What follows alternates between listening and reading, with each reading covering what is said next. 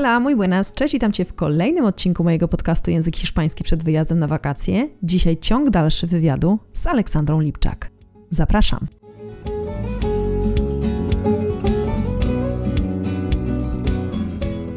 Cześć, mam na imię Paulina, pomagam innym komunikować się w języku hiszpańskim. Robię to 100% online, robię to po to, abyś to Ty mógł wyjechać na swoje wymarzone wakacje lub po prostu kiedyś przeprowadzić się do Hiszpanii. Stworzyłam swoją autorską metodę HOP, hiszpańskie obyczaje, proces, według której uczę języka hiszpańskiego. Dzisiaj zapraszam Cię na odcinek obyczajowy, związany właśnie z tym, czym jest Hiszpania, ale nie tylko pod kątem językowym. Oczywiście nie da się tego rozdzielić, bo nie da się oddzielić języka, zwyczajów i tego, jak się Hiszpanie zachowują, ale dzisiaj stricte odcinek obyczajowy. Zapomniałam w zeszłym tygodniu wspomnieć, że początek wywiadu miał miejsce już jakiś czas temu. Zapraszam Cię do odcinka 21 i 22, gdzie możesz usłyszeć początek wywiadu z Alejandrą. A o czym dzisiaj? Dzisiaj zahaczyłyśmy z Alejandrą o temat, który myślę, że jest też bardzo, bardzo ważny i nie wiem, czy w ogóle zdajesz sobie sprawę z tego. Czy Hiszpanie to po prostu Hiszpanie? Czy to kraj katolicki? Czy w Hiszpanach płynie arabska krew? Czy powinniśmy zapomnieć o tym, że kiedyś Hiszpanie byli Arabami, dzisiaj już nie są? Czy to tak działa? Czy jesteśmy w stanie nagle zmienić swoje zachowania, zmienić swoją religię i zmienić swoje zwyczaje i stać się po prostu kimś innym?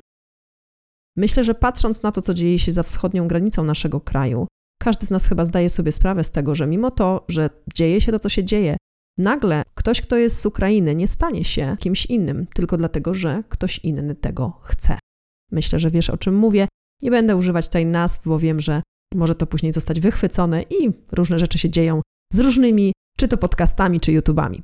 Zaczynamy ciąg dalszy wywiadu z Aleksandrą, która właśnie dzisiaj opowiada o tym, że chyba tak nie do końca jest, że ta Hiszpania to jest Hiszpania taką, którą my sobie wyobrażamy. Zapraszam. No właśnie, powiedz mi, Laila jest jeszcze przede mną, przyznaję się. Lailę mam już na swoim stoliku nocnym, ale specjalnie zostawiam ją po wywiadzie z tobą.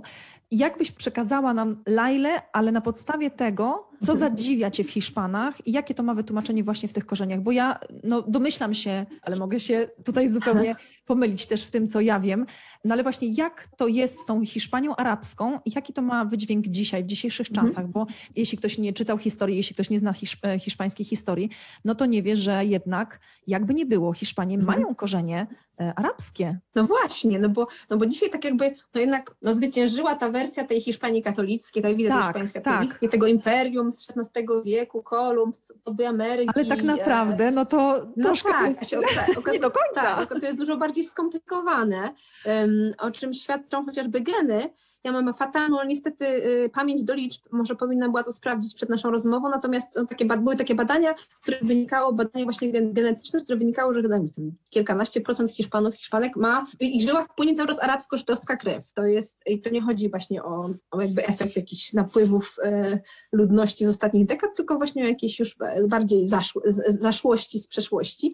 Dlatego, że Al-Andalus, czyli to arabsko-islamskie panowanie na Półwyspie Iberyjskim, to jest 800 lat, bo to jest przybycie pierwszych, czy podbój muzułmański tak zwany, chociaż tam historycznie mają pełnej zgody, jak to nazywać, to jest VIII wiek. Ale jest to kilkaset dobrych lat, tak? Tak, a ostatnie królestwo Granady zostało podbite przez królów katolickich, Izabelę i Ferdynanda, pod koniec XV wieku, więc to jest naprawdę kawał czasu.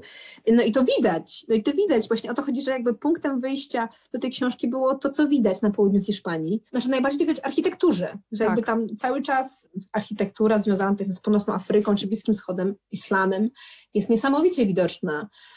Już nie mówię o tam na przykład istniejącym do dziś meczecie, katedrze w Kordobie, ale nawet fakt, że tamtejsze kościoły często wyglądają jak meczety, dlatego że ich wieże jakoś przypominają często minarety. Mają taki kształt, bardzo niewielki budynek. Charakterystyczny. I bardzo wysoka wieża, jak minaret. I to nie jest jakby przypadek, też tego nie wiedziałam, jakby większość kościołów tych średniowiecznych w Andaluzji albo została zbudowana na gruzach wyburzonych wcześniej meczetów, albo po prostu są przebudowane meczety. Jakby te wcześniejsze minarety rzeczywiście zostały przebudowane na wieże.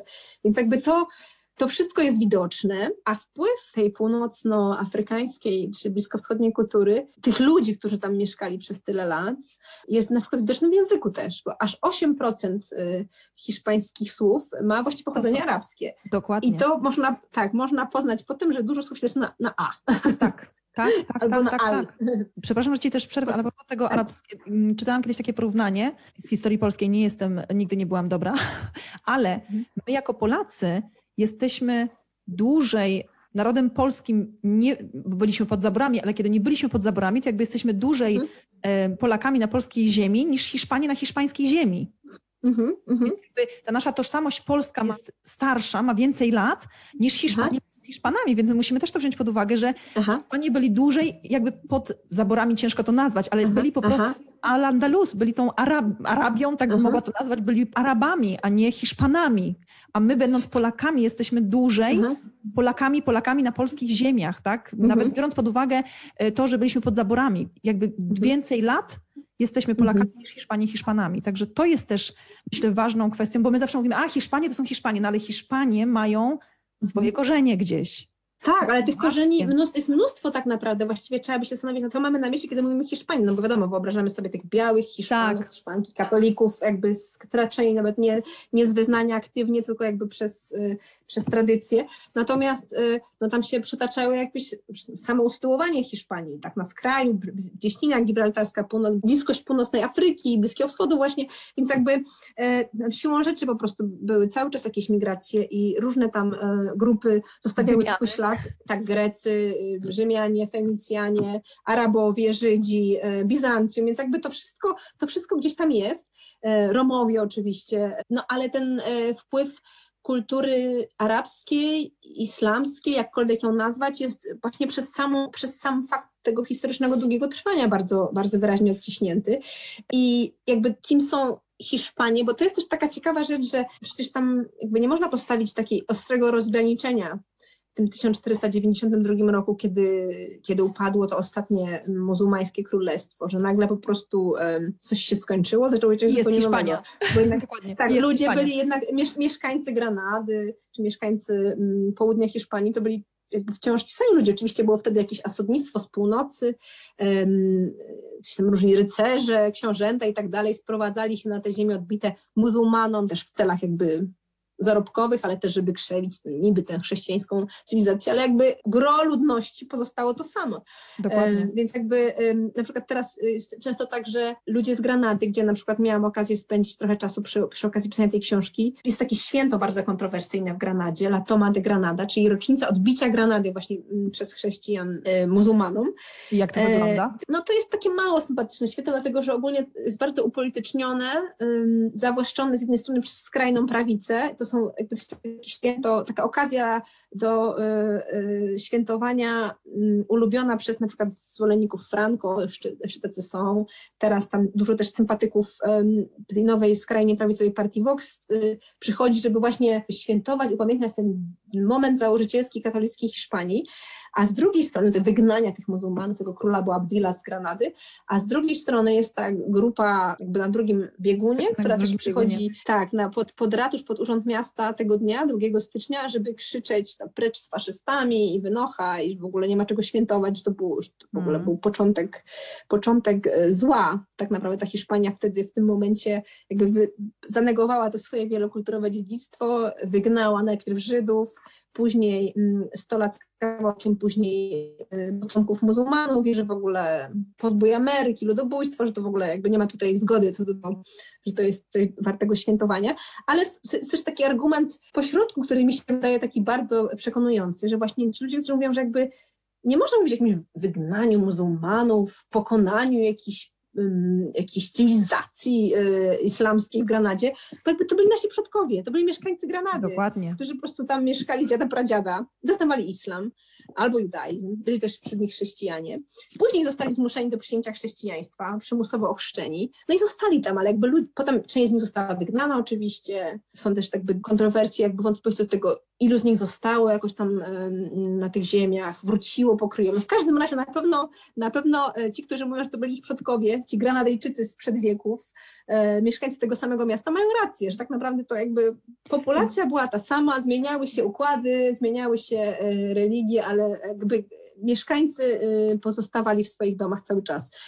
No i to jest właśnie ta ciągłość historyczna. Tak, tak, tak. No i właśnie to jest też bardzo ciekawe, tak jak to funkcjonuje, jak pamięć o tym wszystkim funkcjonuje.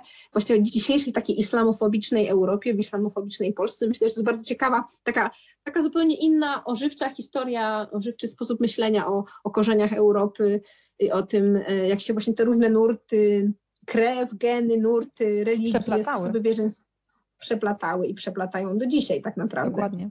Ja myślę, że trochę tak jakbyśmy porównały to, wiesz, no nie wiem, do dzisiejszych czasów nawet, tak? Ktoś najeżdża na Polskę i nagle ci mówi hop, dzisiaj jesteś tak, a jutro masz być tak. Mhm. Tak się po prostu nie da. Wiadomo, że jesteśmy ludźmi, więc mimo to, że stało się, co się stało w tamtych czasach, aha, te osoby na pewno żyły dalej w swoich zwyczajach, w swoich obyczajach, w swoich jakichś religijnych świętach, przekazywały to dalej i zanim to się wszystko gdzieś tam, nie wiem jak to nazwać, bo nie można tego nazwać przekształciło, ale myślę, że nadal to wszystko gdzieś tam no jest w Hiszpanach, bo no nie da się jakby zapomnieć o 800 latach tego, kto mieszkał tam, tak? Że to w dzisiejszych czasach jeszcze nadal funkcjonuje, tak? Powiedz mi, czy ty widzisz właśnie tą w dzisiejszych czasach, w XXI wieku, ty widzisz tą arabską Hiszpanię, w jaki sposób ty ją widzisz? Znaczy właśnie bardzo, bardzo ciekawe było odkryć, na ilu to polach funkcjonuje, no bo to jest język, architektura, kultura, że flamenko, ale to nawet jak się o tym nie poczyta, to słychać, że we flamenko też jakieś takie orientalne nuty pobrzmiewają, że tam też są te wpływy, ale na przykład kuchnia, pozwolę sobie może po prostu, żeby nie cytować tego z pamięci, kuchnia, czyli te wszystkie smaki hiszpańskie, które tak lubimy i które kojarzymy właśnie z Półwyspem Iberyjskim. No właśnie, kuchnia hiszpańska. Zostawiam Was z tym tematem do przyszłego tygodnia, dlatego że to jest akurat coś, co ja uwielbiam w Hiszpanii. Uwielbiam kuchnię, uwielbiam gotować, uwielbiam jeść, ale to już pozostawmy może.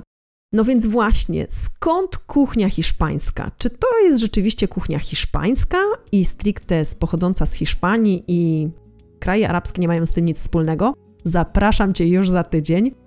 Dzisiaj kończymy sobie właśnie w taki trochę sposób, jak telenowele się kończą w najważniejszym momencie, dlatego zapraszam Cię za tydzień. Zapraszam Cię również na mój newsletter, ponieważ tam informuję na bieżąco o tym, co się dzieje. Jeśli chcesz się zapisać oczywiście na mój newsletter, to zapraszam Cię na www.paulinapiecek.com. Zjedź troszeczkę niżej, po prostu kursorem i tam masz sekcję do zapisania się do newslettera. Es todo por hoy. Muchísimas gracias. Hasta luego.